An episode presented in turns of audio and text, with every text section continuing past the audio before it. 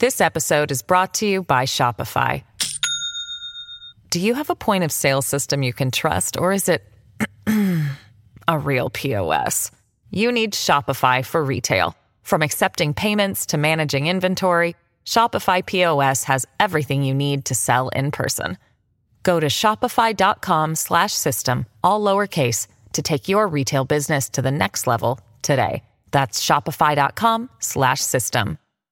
Hello, everybody. This is Marshall Poe. I'm the editor of the New Books Network. NBN listeners like to read books and buy them. So we thought we'd tell you that right now, our friends at Princeton University Press are having a remarkable site wide sale. You can get 50% off books, including ebooks and audiobooks, with the code 50, F I F T Y, at checkout until May 31. You can save some real money on Princeton University Press books. I encourage you to go there and check it out.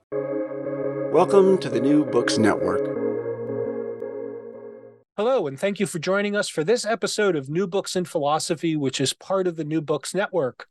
I'm Robert Talisse, and I'm professor of philosophy at Vanderbilt University. I co host the program with Carrie Figdor, Malcolm Keating, and Sarah Tyson. My guest today is Melvin Rogers. Melvin is professor of political science at Brown University. He specializes in political theory with emphasis on democracy, citizenship, and the American and African American intellectual tradition of social thought. His new book has just been published with Princeton University Press. Its title is The Darkened Light of Faith Race, Democracy, and Freedom in African American Political Thought. Frederick Douglass's 1852 speech, What to the Slave is the Fourth of July, is notoriously fiery no doubt part of what's gripping about it is a tension within it. Douglass begins by, I think, sincerely praising the founders and their philosophical principles. But then he turns to a devastating critique of the hypocrisy of the United States. Underlying Douglass's argument is a commitment to the democratic project that the United States represents but a commitment that one imagines could be sustained only with extraordinary effort. What prevented Douglass from embracing an understandable, warranted pessimism that the democratic experiment in the United States had failed or had never really been taken up? Now, in the darkened light of faith, Melvin Rogers takes his reader on a journey through the efforts of African American philosophers, social critics, commentators, and artists to make sense of the United States. Now, as usual, there's a lot to talk about. But let's begin, as we normally do, with our guest. Hi, Melvin. Hey, Bob. Thanks for having me. How's it going today? It's going well. It's going well. Glad to hear that. Um, you know, we usually start uh, with with the author uh, himself. Can you tell us a bit about yourself, Melvin? Sure. Well, as you said at the outset, I'm a professor of political science at Brown University, where I teach political theory. Uh, and I'm also associate director of the Center for Philosophy, Politics, and Economics here at, at Brown. Um, so I, I, I suppose i will say a word about um, the sort of intellectual side um, of, uh, of, of myself. So I am uh, animated by um, tr- sort of trying to sort of understand um, how to make sense of, of, Black people's commitments to the United States and how reflecting on that reveals something about the sort of interior of democracy. Um, this preoccupation didn't start with thinking about African Americans. It started with thinking about pragmatism, um, in particular the, the, the philosophy of John Dewey, and the sort of importance of uncertainty and fragility that I sort of detected in his philosophy. And at the end of the first book that I wrote, which was on John Dewey, uh, I found myself thinking, well, uh, sort of Dewey gives us a philosophical account of uncertainty and fragility, but who has really lived it in the United States? Um, there's a variety of people I could turn to, but I but I turned uh, to the tradition of of African American political thought, uh, and that tradition, in some ways, um, along with the tradition of pragmatism, has sustained me ever since. Fantastic. Um, so, can we begin with the title of the book? Um, Uh, so the darkened light of faith um, uh, really captures um, what I see as a central thread of the argument of the book, which connects up with uh, um, uh, what you had just said about yourself. Um, and that thread is perhaps sort of also typified in the the uh, Du Bois's contrast between being hopeless and uh, being unhopeful. Um, can you tell us a little bit about the title? Yeah, sure. So I um uh, so the title itself uh, is the product of an exchange with a dear, dear friend and colleague uh, in philosophy uh, Chris Lebron, who uh, is at John Hopkins, and he and I were talking about the book, and we've been talking about the book um, over uh, a number of a number of years, and I was hovering around the themes of faith and darkness, and after a couple of back and forths um, with him, uh, this title uh, emerged. Um, beh- behind it was on the one side, I didn't want uh, an uninteresting title.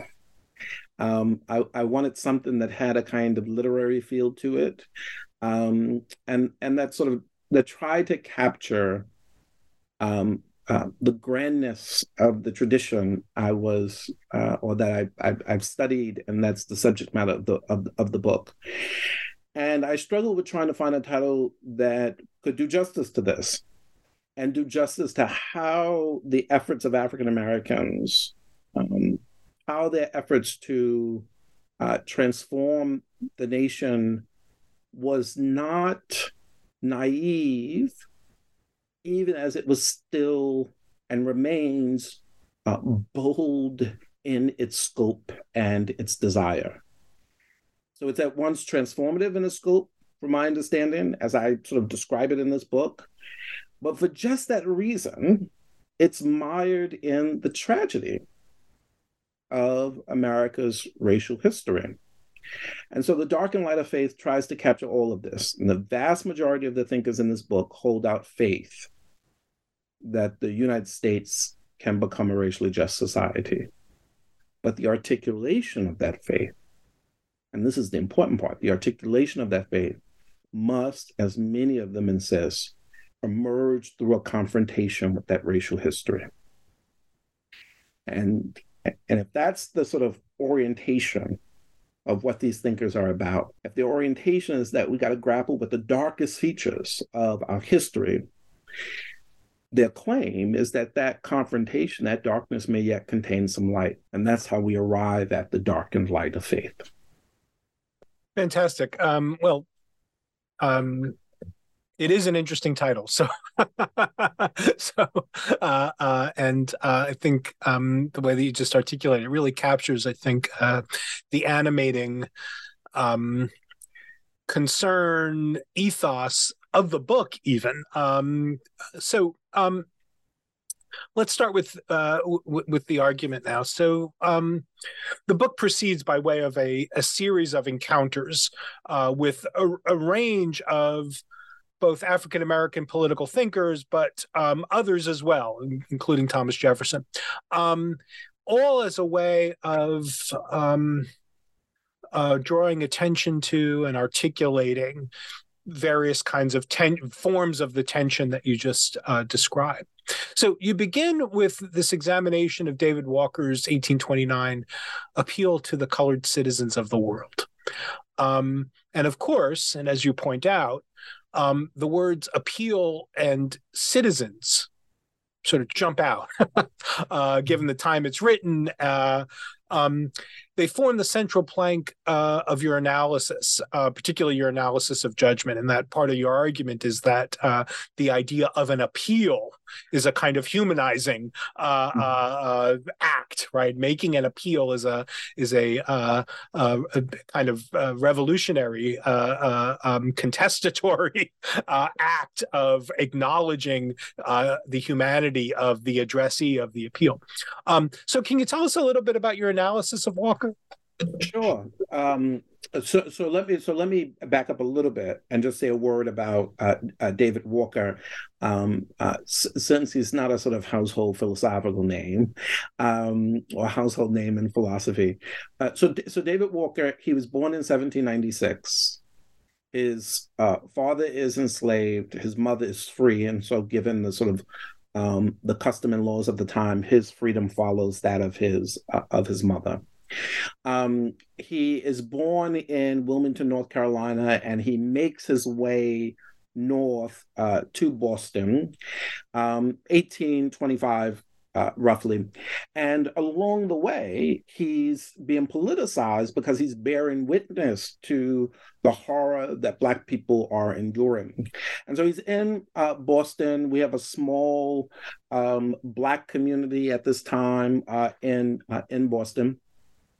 And in 1829, he writes this pamphlet, um, The Appeal to the Colored Citizens of the World, um, but in particular and very expressly to those of the United States.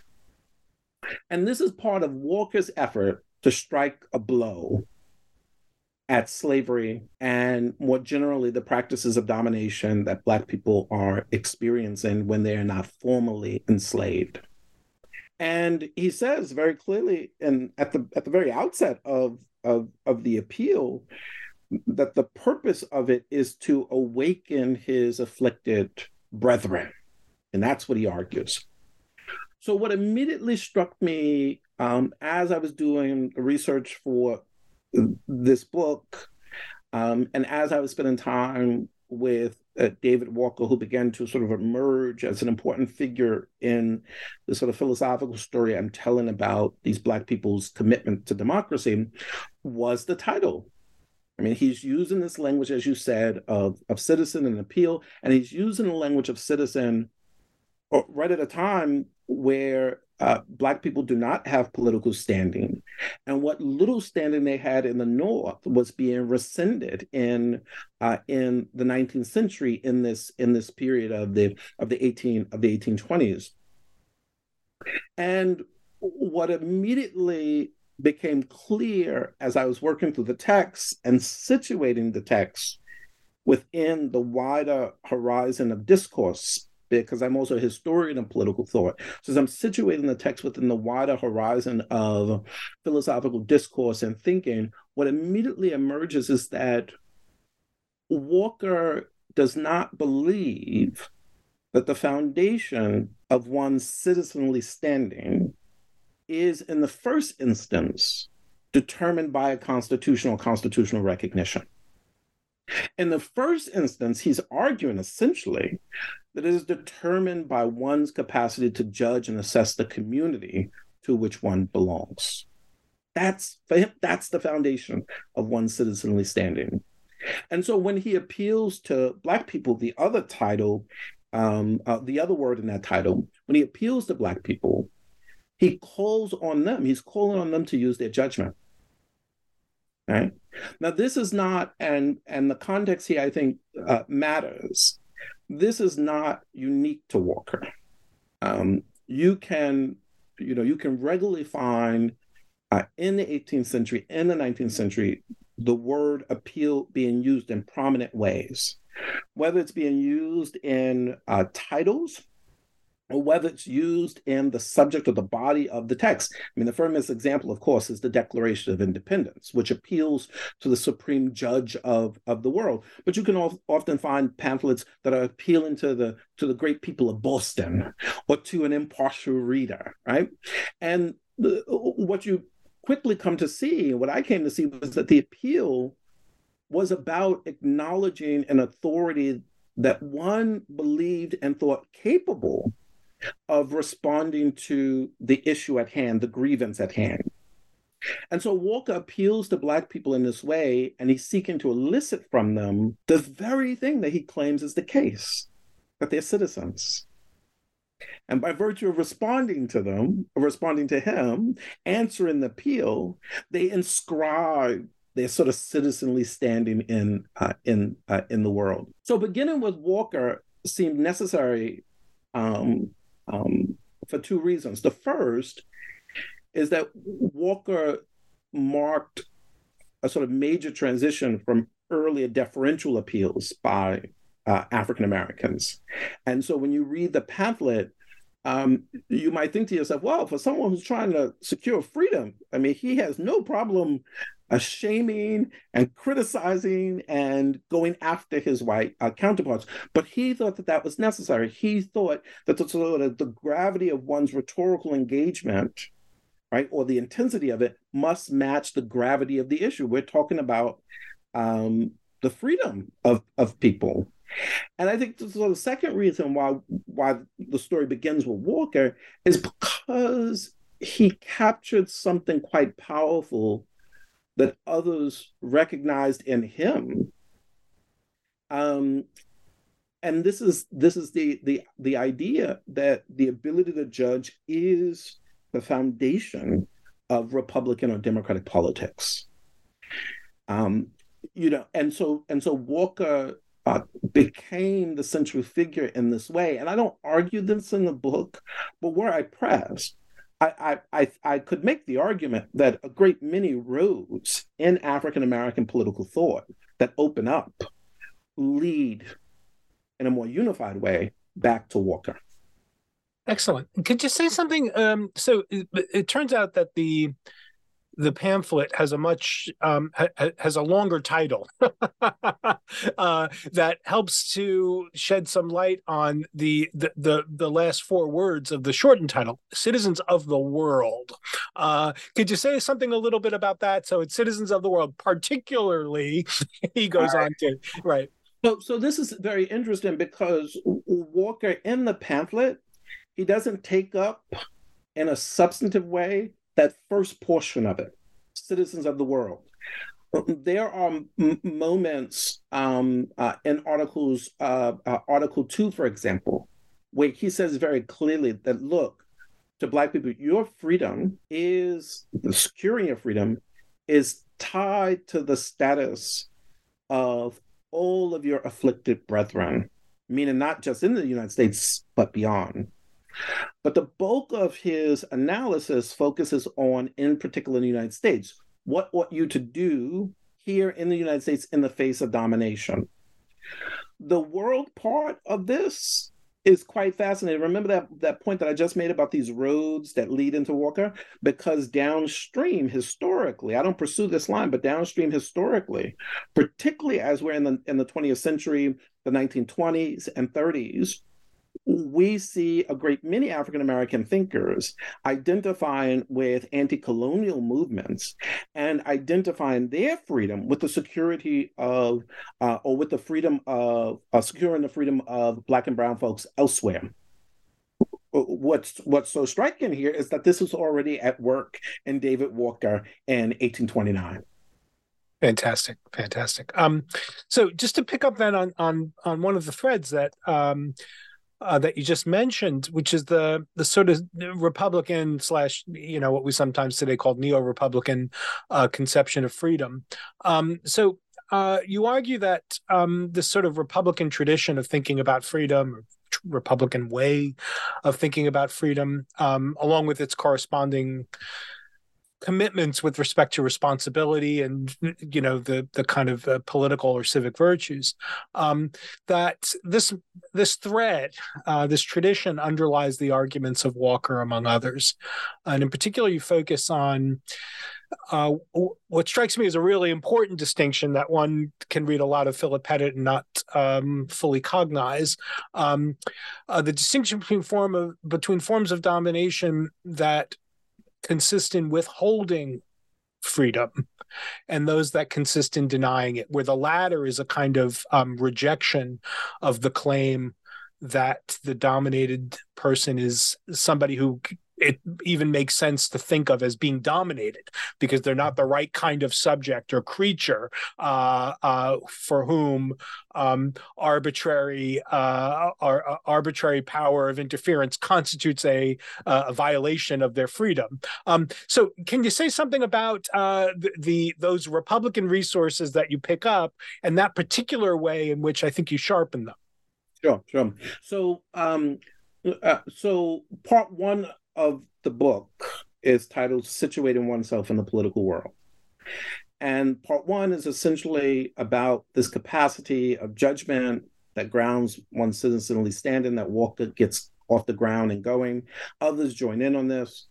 Um, but then judgment in the service of what? So, judgment in the service of realizing uh, freedom. So, part one and the most of part two, all of part two, are about how some key African American thinkers believed you can bring that freedom into existence. And there I focus on things about aesthetics, about rhetoric, um, about sort of the malleability of the self. That, but so how, but but how do Black thinkers in this sort of 19th century period, which is roughly part one, how are they thinking uh, about freedom? And so I argue that their conception is drawn from the Republican tradition. I want to be, I just have to immediately say something here. When I say drawn from the Republican tradition, I don't uh, mean it in a way that we sometimes stage philosophical conversations, which is this philosopher or this collection of philosophers is responding to that philosopher, um, and that that is the motivation um, of this second group to figure out their relationship in the tradition. That's not precisely what these figures are doing. What they're doing is reaching for resources that can be deployed to respond to their condition. And in the process of reaching for those uh, resources, they also transform them so that they can properly fit as a response to their uh, their condition. So when I when I sort of invoke the tradition of republicanism, well, what tradition do I have in mind? Well, I have that tradition in mind that goes back to uh, Greek and Roman uh, Roman sources. And on this account of republicanism, to be free is uh, to be uh, independent of the arbitrary will of another. If you live at the mercy of another's will without the possibility of redress, you are, as Republicans often say throughout the tradition, you are a slave, you are dominated. But there's some imprecision in the development of this uh, in this tradition. And so let me just sort of expand some things that I say, uh, expand some things that are not properly in the book, but that's behind what I'm arguing. So in someone like, for example, in someone like Aristotle, there is this distinction in the politics between the slave by nature and the unnatural slave. And what's worth pointing out here is that those who are turned into slaves, their condition as slaves, Aristotle wants to say, would represent a tragic and demeaning loss of one's civic identity. This distinction between the natural slave and the unnatural slave, it, it travels a long way, but it shows itself in the American context early on as the Americans are grappling with the British the British crown. Thomas Jefferson, for example, thought um, that the position that the colonists found themselves in was a position in which the standing that they previously ho- held, the status they previously previously held, was now being denied to them by the British crown and and thus the british crown effectively enslaved them. And the american colonists had a response to this that's the right? I mean you see it in declaration. A prince that acquires the characteristics of a tyrant is not fit to be the ruler of a free people. And to acquire the, the characteristics of a tyrant is now to place the colonists in a relationship with the figure of the king, the tyrant, and they are now living at the arbitrary will uh, of uh, of that king. And so, what do they set about doing? Well, we're going to break from the British crown, and we're going to establish an institutional form that can properly house our freedom against domination. And we're going to have institutional forms that properly tra- track our concerns and interests. And this is the way we know that our freedom is, is resilient this account of republicanism that I just sort of quickly sketched um, is very much at work in um, the revival of republicanism in figures like Philip Pettit uh, and in the historian uh, Quentin Skinner. So what I argue in uh, in the book is that Black thinkers understood their status as slaves as not following this unnatural slavery line, but as following the natural slavery line. And so since it followed the natural slavery line. It was not thought to be, by one's white counterparts, it was not thought to be a tragic and demeaning loss. And more importantly, this idea of Black people as slaves by nature was not in the first instance about institutional configuration. As Black people identified, it was about the ideas and beliefs about them that were in circulation in the wider culture and that informed institutional development and then stood in a kind of reflexive and dynamic relationship between institutions uh, and, uh, and social life. And so, for example, um, in chapter three, I talk about Hosea Easton, um, his 1837 treatise. This is a, a minister. Um, he's very concerned about what he calls the, the sort of prejudices about Black people that are in circulation. Or Frederick Douglass in 1848, right? He speaks about Black people not being personal slaves, but slaves of the community, meaning that that, that they are at the arbitrary mercy of any white person if that person decides to move on them, right? Um, or Frances Harper in 1857. I mean, she worries about how the constraints on Black people result from what she calls, um, uh, what I say in the book uh, following her, a vitiated public opinion. And all of this suggests, at least for these figures, that that what must be targeted is the culture of American life. The ways in which white Americans do not at all appear to be diminished in their own eyes by the practices of domination in which they participate. Um, and this is in part because uh, they don't see Black people as humans. Um, and thus, whether it's, whether it's Douglass, whether it's Easton, whether it's Walker, they argue that it required a transformation of the self understanding of white Americans not only about the humanity of Black people, but how the denial of the humanity of Black people uh, requires white Americans to deny something in themselves. Uh, and all of this, uh, they argue, uh, speak speak less to institutional reconfiguration, although that matters, but more significantly to cultural transformation. And it's this theme of culture that seems to escape, I think, um, both the past and, and the contemporary revival of republicanism. Great. You know, just to um, to make a sort of a, a, a philosopher's point. uh, so you know that, that um, one of the one of the familiar ways in which particularly Pettit sort of explains his freedom as non-domination sort of republican view is by way of an example of what he calls the fortunate slave right? This is the person who is legally the property of another but has the good fortune of um, being the property of a of, of a of a of a man who has forgotten about him or who is benevolent or who never you know you know never interacts with him. Um but this distinction that you're drawing here, I think, really shows that there's there's some deep inadequacy, right, in thinking about domination. Um, in that that Pettit example does seem to me to rely strictly upon uh, as you were just characterizing it. You know, the conception of the, the, slave, in to use the Aristotelian distinction, the unnatural, the person who is enslaved, but you know, um, you know, is enslaved in virtue of having been conquered, or you know, the Aristotle kind of examples, rather than the condition uh, uh, where a person is enslaved, and the, the the good fortune of not ever being visited by one's, you know, the person who o- allegedly owns you, really isn't isn't really the site i take it on your account of you know of the injury and the injustice of of the condition of uh of the natural slave. Is this right Right. I mean, the, so the one thing I would, uh, so the one thing I would say is that that um, Pettit is right to follow the tradition um, in uh, arguing that the, that the problem is is not with the goodness or badness of mastery. The problem is with the very fact of mastering.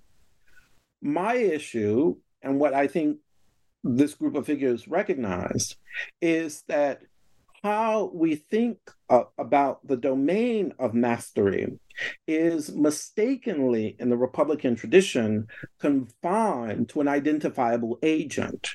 When in fact, when Douglass says that we're not slaves, we're not personal slaves, but slaves of the community, the question that now has to emerge is okay, well, what can possibly authorize the community as such um, to be able to uh, uh, um, uh, exercise dominion over you. And the only way it's going to do that is through particular agents, but but anyone could exercise dominion over you.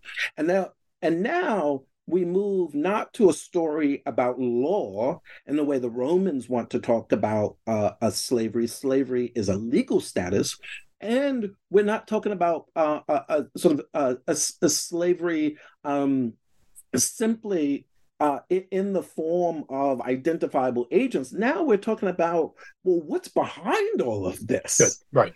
That makes the culture believe that believe that you're only fit to be a slave, and allows them to believe this right at the moment when they themselves are attempting to resist various practices of domination vis-a-vis the British the British crown. Perfect, perfect. That's extremely helpful. This episode is brought to you by Shopify. Do you have a point of sale system you can trust or is it a real POS? You need Shopify for retail. From accepting payments to managing inventory, Shopify POS has everything you need to sell in person.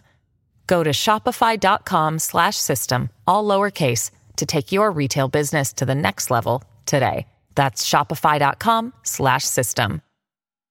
Um, so um, your book is, is sort of propelled by uh, sites of tension that that you know be, start with the beginning of the book when you're in your analysis of Walker and then sort of continue.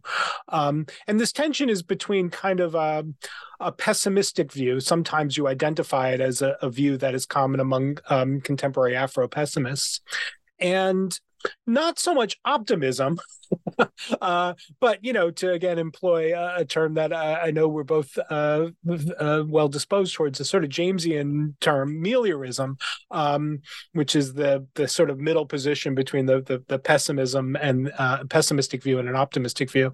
Things could get better if you know if we work really hard, maintain the strenuous attitude, uh, and get get a little bit lucky, perhaps. Um, so, can you tell us how that tension manifests, particularly in one of the um, one of the sort of um, the tensions that you return to is sort of uh, uh, personified in these in, in these figures. Uh, uh Martin Delany on one hand and Frederick Douglass on the other. Can you tell us about that sort of engagement? So, so this is one of the sort of fascinating moments in the sort of archive of African American political thought. Uh, two figures who were colleagues working on a newspaper together, Douglass's newspaper, and then they sort of part ways, um, and they then represent very two different strands within this broader this broader tradition. Uh, Martin Delany um, is regularly identified as a kind of father of Black nationalism. Uh, he had arguments about why uh, Black people should sort of pick up and go elsewhere. Uh, and Frederick Douglass is often identified as a kind of a consummate defender of integrationism. And um, in the 1850s, Martin Delany publishes his treatise uh, of 1852, The Condition, Elevation, Immigration, and Destiny of the Colored People of the United States. And Delany comes to, to think he didn't always hold this view, and this wasn't his final position. But this becomes a very important historical moment in the archive of African American political thought because it gives life to different strands in the tradition, even as, as Delany himself changed his course. But let's focus on the 18 the 1850s. So he comes to think that the United States is politically unable to recognize the standing of Black people. And this political inability, he goes on to argue, uh, is really sort of tied to the civic identity of the nation. So that is that the identity of the United States depends for white Americans to understand their freedom and their grip on it, the domination of, of Black people.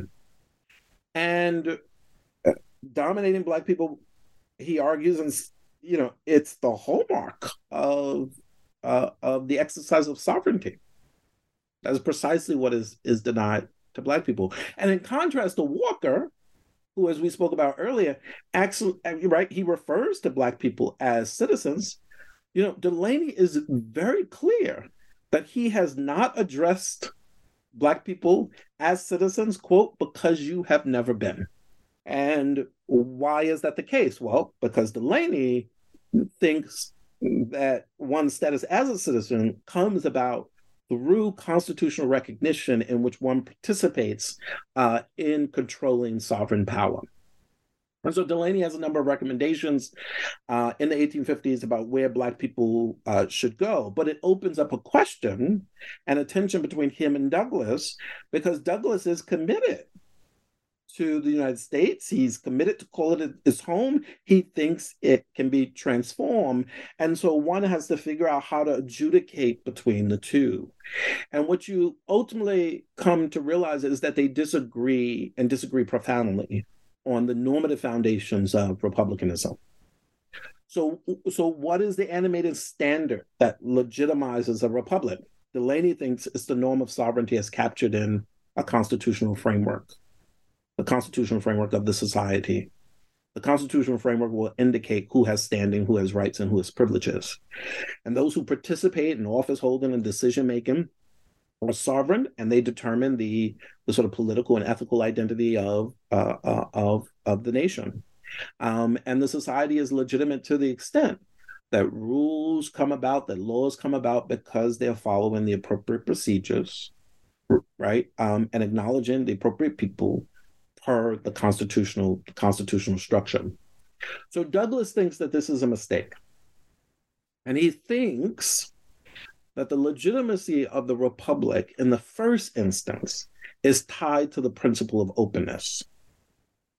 That what makes the polity worthy of respect and obedience is precisely what makes it alive to ongoing grievances of those over whom it exercises power. And so Douglass first says that look, freedom and slavery can never be reconciled. And there's a story about that one could tell about natural rights and natural law that's informing that. But, but in the second instance, he says that the American polity, in order to understand it, we have to understand that it is never fully settled.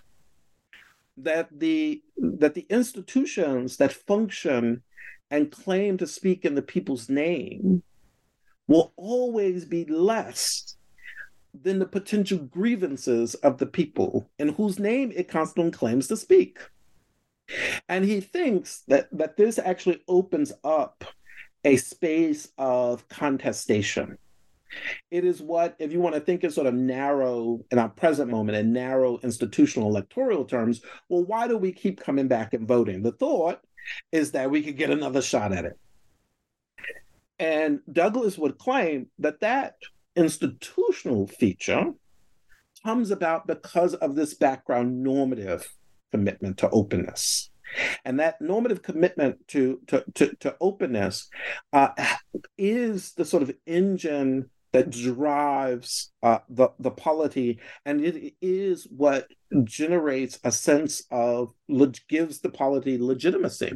And so Douglass and Delany are having these different you sort of these sort of disagreements uh, around the normative foundations, but those those disagreements actually then point to something else.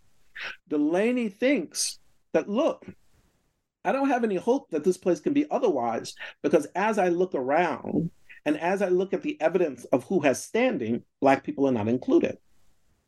Douglass says, well, the principle is openness. And yes, Black people are not included, um, but they can push and, and struggle and transform their white counterparts and potentially make it something else. And Douglass says he has faith that the nation could be otherwise. And so, so this disagreement around the normative foundations also turns out to be a disagreement about the place of uh, of um, uh, um, the sort of the sort of status of of evidence and the sort of evidentiary foundation of one's commitments and loyalties to a polity. Excellent. Can I ask? Uh, uh, uh, maybe this is a a, um, a biographical question about Delany, because um, I can imagine this sort of hard-nosed almost what we might think of in sort of philosophy of jurisprudence sort of positivist sort of conception right this, the polity is its structures. Its structures are defined by way of these documents and their interpretation. And the people who hold office are the people who are making legislation. And there's no um, there's no aspirational horizon that provides a moral background by means of which or to which we can appeal when we're critiquing society. I can imagine that kind of sort of hard nosed, again, in the philosophical sense, positivistic conception being the outgrowth of a kind of empiricist temperament. Um, but I could also imagine it being a a moral position that one is driven to by way of uh, um, a kind of observation about the world. Now, I guess the question is sort of w- w- how do you read Delany on this? Is it that he sees no grounds? Not only does he see no grounds for the kind of position that Douglass is championing, not only does he see no grounds for it, but he sees the grounds that the, the, facts as they present themselves suggest that to Delany that the Douglass view is um, insufficiently attuned to the to to the realities uh, of the situation, or do you think it's a more just a, um, a kind of philosophical view about look? here's you know almost like hobbes here's how we define these things this is is there any indication as to whether he was driven to relinquish hope uh, or does he just have a social scientist's conception of uh, how to understand the political world? Right. So I think so. I you know so I think it's of a mixed it's of a mixed bag. Good. so, but before I say a word about this, let me just sort of step back yet again and say a word about how I'm generally reading all of these figures. So so I read these these figures from from uh, Walker down to James Baldwin. I really read them as as contributing to a kind of public philosophy. Um, and there's a couple of things to, to, to sort of pay attention to in this regard, which is, is that it's a kind of philosophizing that's in the middle of things and on the go, right? Because the urgency of the moment is pressing uh, on them. Um, but they also they they also think that behind the urgency of that moment that's pressing on them there are a set of ideas at work in that society that help it move in one way rather than another and so in responding, they're trying to offer up a set of arguments that they think that both their black and white counterparts can undertake. And the white counterparts that they have in mind are less those who are the staunch racists who have enslaved black people and those who for one reason or another seem to be on the fence about these things. Uh, and so they're trying to offer up um, really rich and sophisticated arguments to a population um, that is um, uh, consuming these kinds of these kinds of things or positioned to consume these kinds of things. In Delany's case, you know, Delany was at at what would become, you know, Harvard's medical school. He was admitted um, um, by Oliver Wendell Holmes Sr. And uh, um, the students are just beside themselves because they think that the quality of their degree will be lessened by the place of Delany. So he's mm-hmm. admitted, he's in class, and then he's asked to leave. And right at the time, I always do this with my students where I say, imagine that right now you open up your email and you have a message from the dean saying that you have to leave, and you have to leave because of your skin color, your eye color, your hair. Just imagine your whole your whole future is tied to this moment. It's a plan of life. And so he's asked to leave. And then, of course, you get the uh, passage of the 1850 Fugitive Slave Law. And uh, these things are uh, taken as evidence to someone who was already, he's in medical school, empirically inclined. And is at this moment where he says, look, we need to put the moral philosophizing to the side and attend to the facts. And one thing that I must, you know, as you know in the book, I'm critical of Delany um, in, you know, through Douglass, right? So I sort of laying out Douglass and, and critical of, of Delany in that way. Um, but there's no way to deny that this move by Delany emanates from a deep and profound uh, love and affection for Black people, and the claim that look, how many more lives you want to wager? Yeah, cut your losses. Yeah, yeah. Yeah, yeah, exactly. Um, good. Let's move on then, because um, the uh, this tension between Delany and Douglass enables sort of another um, a, and perhaps a different kind of um, sort of conflict uh, and, and, maybe that comes up in the um, if not the character at least some of the, the public writings of thomas jefferson um, so jefferson plays this pivotal ambivalent role in your analysis um, partly because um, you find in uh, in his writing two distinct conceptions of the people uh, two different ways of appealing even to the people uh, at work in the this sort of this this founder's thinking. Um, can you sort of lay that out for us a bit? Sure, sure. So, uh, so one of the things that I argue is that you know um, you see in the tradition of American political thought and philosophizing, and you see in our public discourse that we're constantly invoking the discourse of the people um, and we're constantly speaking in the name of the people. And sometimes that term is just simply a descriptive claim. The people who have rights and privileges per the Constitution. Thomas Jefferson had that this in mind. But Jefferson also had in mind, in part because he too was committed to the principle of openness, that sometimes when we invoke the people, we're invoking a thing that is not yet and attempting to call it into existence. Uh, it is a people as aspiration. And it is this second description that, that Jefferson thought was uh, the means through which um, the American polity expands uh, expands itself. He also thought that this would be the means by which we would guard against a kind of a uh, kind of constitutional idolatry, right? And the Jefferson wasn't alone. I mean, you find the same idea um, in James Wilson's lectures on law in the 1790s.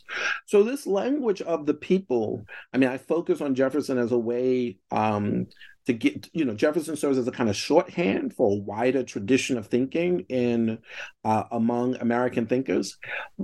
But the thing that this idea of the people helps me to make sense of is what is behind these black figures as they're thinking, as they're appealing? Who are they appealing to? Well, they're appealing to this aspirational view. But there's another reason why Jefferson appears that's not articulated in the book. But and this is a great thing about doing an interview, which you could say it now. great. There is Bob. There is this way of treating African American thinkers in which, in order to isolate the integrity of their thinking, uh, you have to reveal a kind of radical novelty or originality to them. The thought that they could be brought, making use of this tradition and Jefferson, you know, is taken to be a practice of authorizing their voice and that somehow they need it in order to enjoy standing.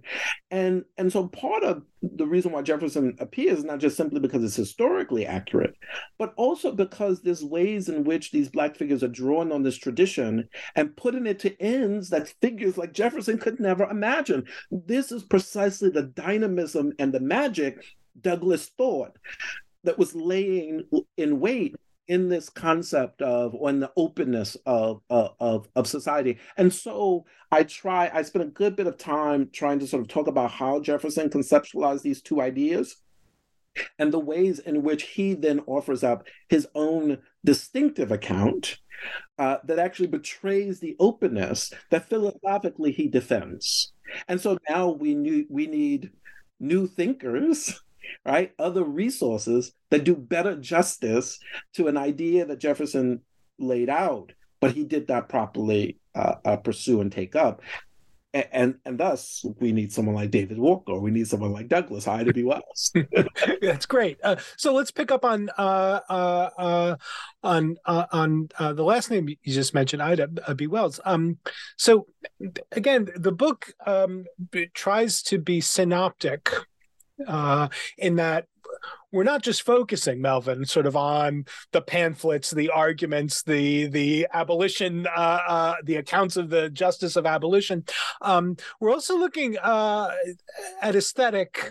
Uh, rhetorical uh, uh, sources. Um, in particular, you talk about um, Ida B. Wells and Billie Holiday um, as um, uh, African American commentators who are using different kinds of tools um, for um, exposing uh, uh, the horror of uh, um, uh African American vulnerability. Can you tell us a bit about uh, um, bringing those two? Um, distinctive because of the different means that they're using on your account, but maybe distinctive in lots of other ways too, voices into the conversation. Right. No, that's great. So now, um, now we're moving into the late 19th century and into the 20th. So we're we're in motion now, and so now we know from uh, David Walker, Black people situate themselves in the world through the capacity of judgment. What is it in the service of freedom? How does that realize itself uh, in the world? Through appeals to the people, this aspirational view. Well, well, what are the various tools and practices you're going to use? Well, first, you want to see people as aesthetic and malleable creatures, which is what this tradition uh, is how this tradition uh, uh, views uh, human nature. Um, and aesthetics becomes a means by which you move people to these the sort of uh, uh, move them to embrace a vision of themselves that's not yet in circulation. And ida b. Wells writing at the end of the 19th century into the 20th century right? She's the famous um, uh, anti-lynching journalist right? Um, who is putting on dramatic display graphic display um, narrations of lynchings that have happened uh, to Black people. And the aim is really to shame uh, the American public and move, as she says, uh, the consciousness of the nation. Now, most people, uh, most scholars, when they study Ida B. Wells, they sort of focus on um, the, the the ways in which the ac- accusation that was often leveled against Black men that they were attempting to rape white women. Um, but they focus on the ways in which she reveals often that that was never the case, and that was really about uh, white men attempting to sort of protect their standing through their patriarchy. And the way you do it is to sort of extinguish these black men. You you lynch them, and not only lynch them, but you lynch them in in brutal and mutilate their bodies in brutal ways to dramatize for the African American community, this is what can happen when you're under the foot on dial this is right and the scholars that have pursued, pursued this and their analysis of, of Ida B. Wells are absolutely right. But I think that there's this other side of Ida B. Wells that deals with the kind of moral psychology of, of, of Americans. Like she's interested in the American psyche. And she will often deploy language like horror. Um, Southern Horror is the title of the book horror. Um, uh, uh, the people are barbaric, they're inhumane, they're cruel. She used a lot of graphic language to, to sort of describe her white counterparts. And she's doing it because she thinks, uh, she's trying to persuade her readers, that horror is not the kind of thing from which you recoil that really bespeaks your lack of power, right? Uh, that that the that the monsters are human beings and that horror itself um, uh, should be a call to action. That in order to respond to the horror, one has to become a different kind of human being, right? Not the monster that is on display. And thus, horror is not a revelation of your powerlessness. In fact, it may be the expression of your agency and your autonomy as as democratic citizens, right? And but but all of this only gets off the ground if you believe, as she did, that her audience um, are, are, the kinds of people that can be moved. The other thing I would say about this is that she's also using horror to shame them because she knows, and this is the rhetorical dimension of her, she knows her American audience. She knows that they're attached to the discourse of civilizational development right? With the tail of the 19th century and the 20th century, all this language about America being the pinnacle of civilization. And what she says in the 1890s as she's on tour, um, on an international tour, is this the expression of civilization, right? Right, and all of this is part of a shaming tactic, uh, in part because she she she thinks, and this is one of the points of of, of the book, that that democratic agency um, is about also learning how to be properly alive and responsive to the grievances of your fellows. Um, and then I argue that that in the 1930s we see a similar Whereas, whereas Ida B. Wells gives you kind of a textual version of this, Billie Holiday gives you a performative version of this, right? She's singing Strange Fruit. Um, this is based on the poem from Abel Meeropol, A Bitter Fruit, and then Billie Holiday makes it a hit. He had hoped she would she would do this. She makes it a hit, but she has this performative way of moving. And the performative way of moving her gestures, right? they perform her philosophical commitments, right? Um, she wants her audience um, to cringe in the way she does at the horror of, of, of lynching because she wants you to understand that this is strange fruit, that it is not anything that's going to provide for your sustenance. Uh, quite the opposite. Uh, it's going to harm the soul, right? Right. Did you um uh I, I heard a talk um, a, a, while back, not not too long ago, by Derrick Darby, um, where um, part of I take it a project that he's n- now finishing um, has to do with jazz musicians um, who deliberately um, uh, sort of work against in their music and in their compositions against a trope of the the black musician as an entertainer. Um, and so part of what I, I I I I, took from your discussion is that uh, of Billie Holiday is that her performance of uh, uh, of Strange Fruit, the recording, but also the, the the the performance of it, sort of fits into that kind of that kind of story. That this is a, um, I, I know it's a sort of a a, a, cliche kind of term, consciousness raising sort of. It's not entertainment now, right? This is a kind of confrontation, maybe a, a um, uh, less overt f- form of political contestation and confrontation, but a, a, a, rejection, a denial, performative denial of uh, I'm a singer who's here to entertain white folks, uh, and more of a, a, kind of political political statement. Does that seem right to you? No, I mean that's absolutely right. And in her in her various performances, when she was sort of confronted with it as entertainment, she rejected it outright. When reportedly, when her mother was concerned about her performing the song, uh, uh, she argued that she thought that this could make things better. And Ellison, Rob Ellison, I think was a bit more honest about this, way he would say, "Yes, it is part of an entertainment, but it is much more.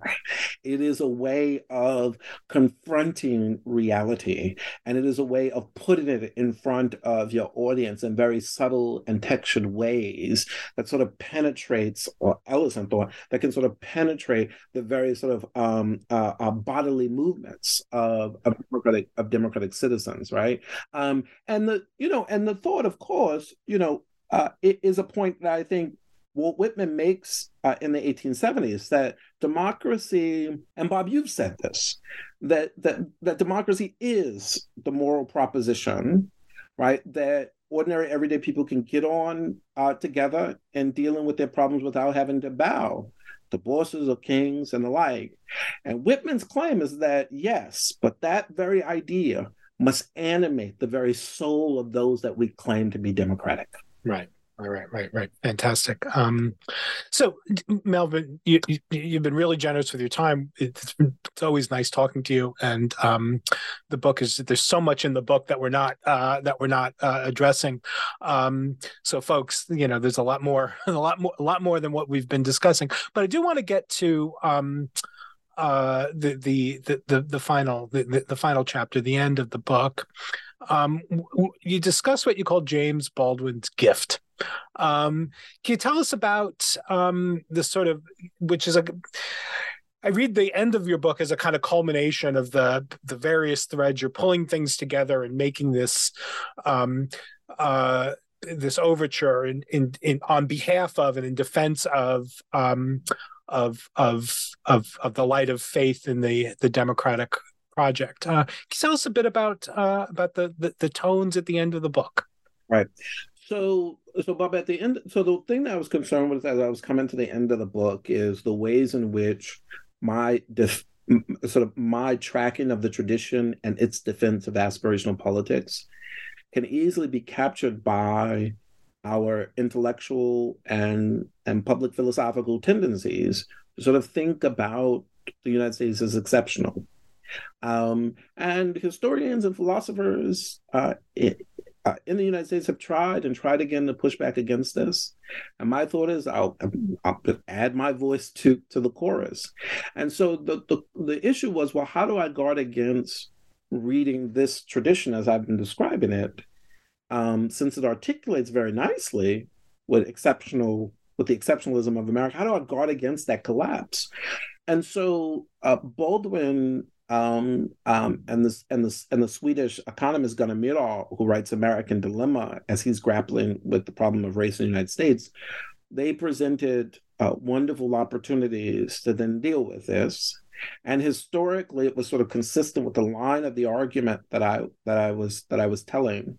Um, and Myrdal on my account, represents a kind of deformed aspirational politics as he's dealing with the problem of inequality, racial inequality, and that Baldwin has seemed to me provided uh, a something more. So, what's the deformed account? Well, in Gunnar Myrdal's American Dilemma of 44, we see a figure, he's been commissioned by the Carnegie Corporation to, to sort of grapple with racial inequality. And we see someone who is deeply and profoundly animated by this problem and is very much concerned to address it. So this is not someone uninterested in this. And he says that it that the reason why it persists is because it's a violation of the American creed. And the American creed is is is is basically think the principles of the Declaration, right? Um, that's the American creed.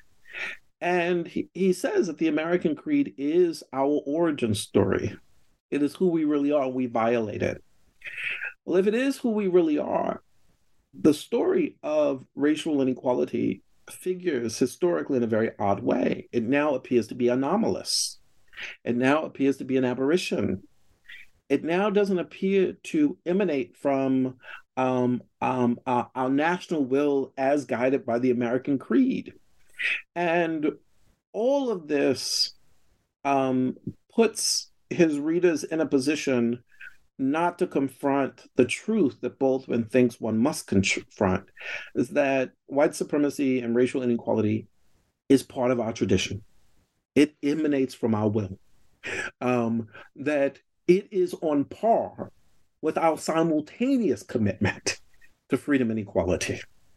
And it has sort of dulled the, the, the sort of the life of the nation. And so what, what Baldwin recommends is that one, we have to confront that historical reality um, and confront it not simply in narrating the past and narrating it in a way that shows us constantly writing our trajectory. No, we have to confront it as our inheritance, right? Because it has shaped the landscape in which we find ourselves. But if it is our inheritance, we need, Baldwin argues, a very sort of capacious sense of community and responsibility to address it. And so he offers up what I argue is a kind of shared notion of, of responsibility. And I try to say this notion of responsibility looks very different than our sort of typical individualized account of responsibility. Um, but I think the sort of final and most troubling that might be the troubling part for for, for most people is the the the claim Baldwin's claim is that those deeds of the past were a fatal flaw. They were a fatal flaw of the nation, and it appears that even amid our attempt to respond to it, it will be something that will stay with us. And Baldwin says it will, because it's trauma. It has stained the nation, right? Um, and that then cuts against our typical idea of thinking about our responses as part of our progressive arc that redeems what was done in the past. And Baldwin says, no, there's no redemption. You can have atonement, where atonement is a kind of uprightness and a clear eyed view about the problem, a way of holding it in view and the way it ripples across the t- uh, across time as a way to sort of structure your utterances and responses, legal, ethical. Um, and an attempt to constantly hold on to one's humanity in the face of this thing that's constantly threatening to, to sort of reassert itself and and Baldwin thinks that that that that is at once tragic, but in a constant grappling, we might find some light there. Um, and that's he's you know that's community work. He thinks, um, and he thinks that's ways we that's the way we begin to communicate new um, sources of value about each other, right? And so now he allows us to hold on to progress talk but he disentangles it from redemption.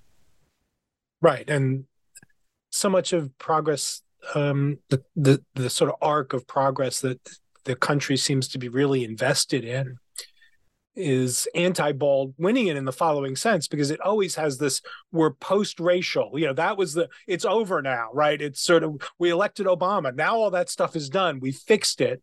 So it is kind of a, a kind of fixing conception of progress rather than a um well again a meliorist conception of finding new and better ways to cope and struggle and acknowledge while also um not fixing but but but but improving. Um, well, Melvin, we could talk for a long time. Um, I really want to thank you, uh, though. Uh, this went by quickly. Um, uh, thank you for for talking to me uh, on New Books in Philosophy about your book. Thank you for having me. This was wonderful. Great. Um, uh, it's really been a pleasure. Um, and let me thank uh, our listeners. So, thanks, listeners, uh, for joining uh, me and Melvin. Um, We've been discussing Melvin Rogers' new book. It's really, really fantastic. Highly recommend it. It's published with Princeton University Press and it's brand new. Um, the title of Melvin's book is The Darkened Light of Faith. Thank you for tuning into New Books in Philosophy, and bye for now.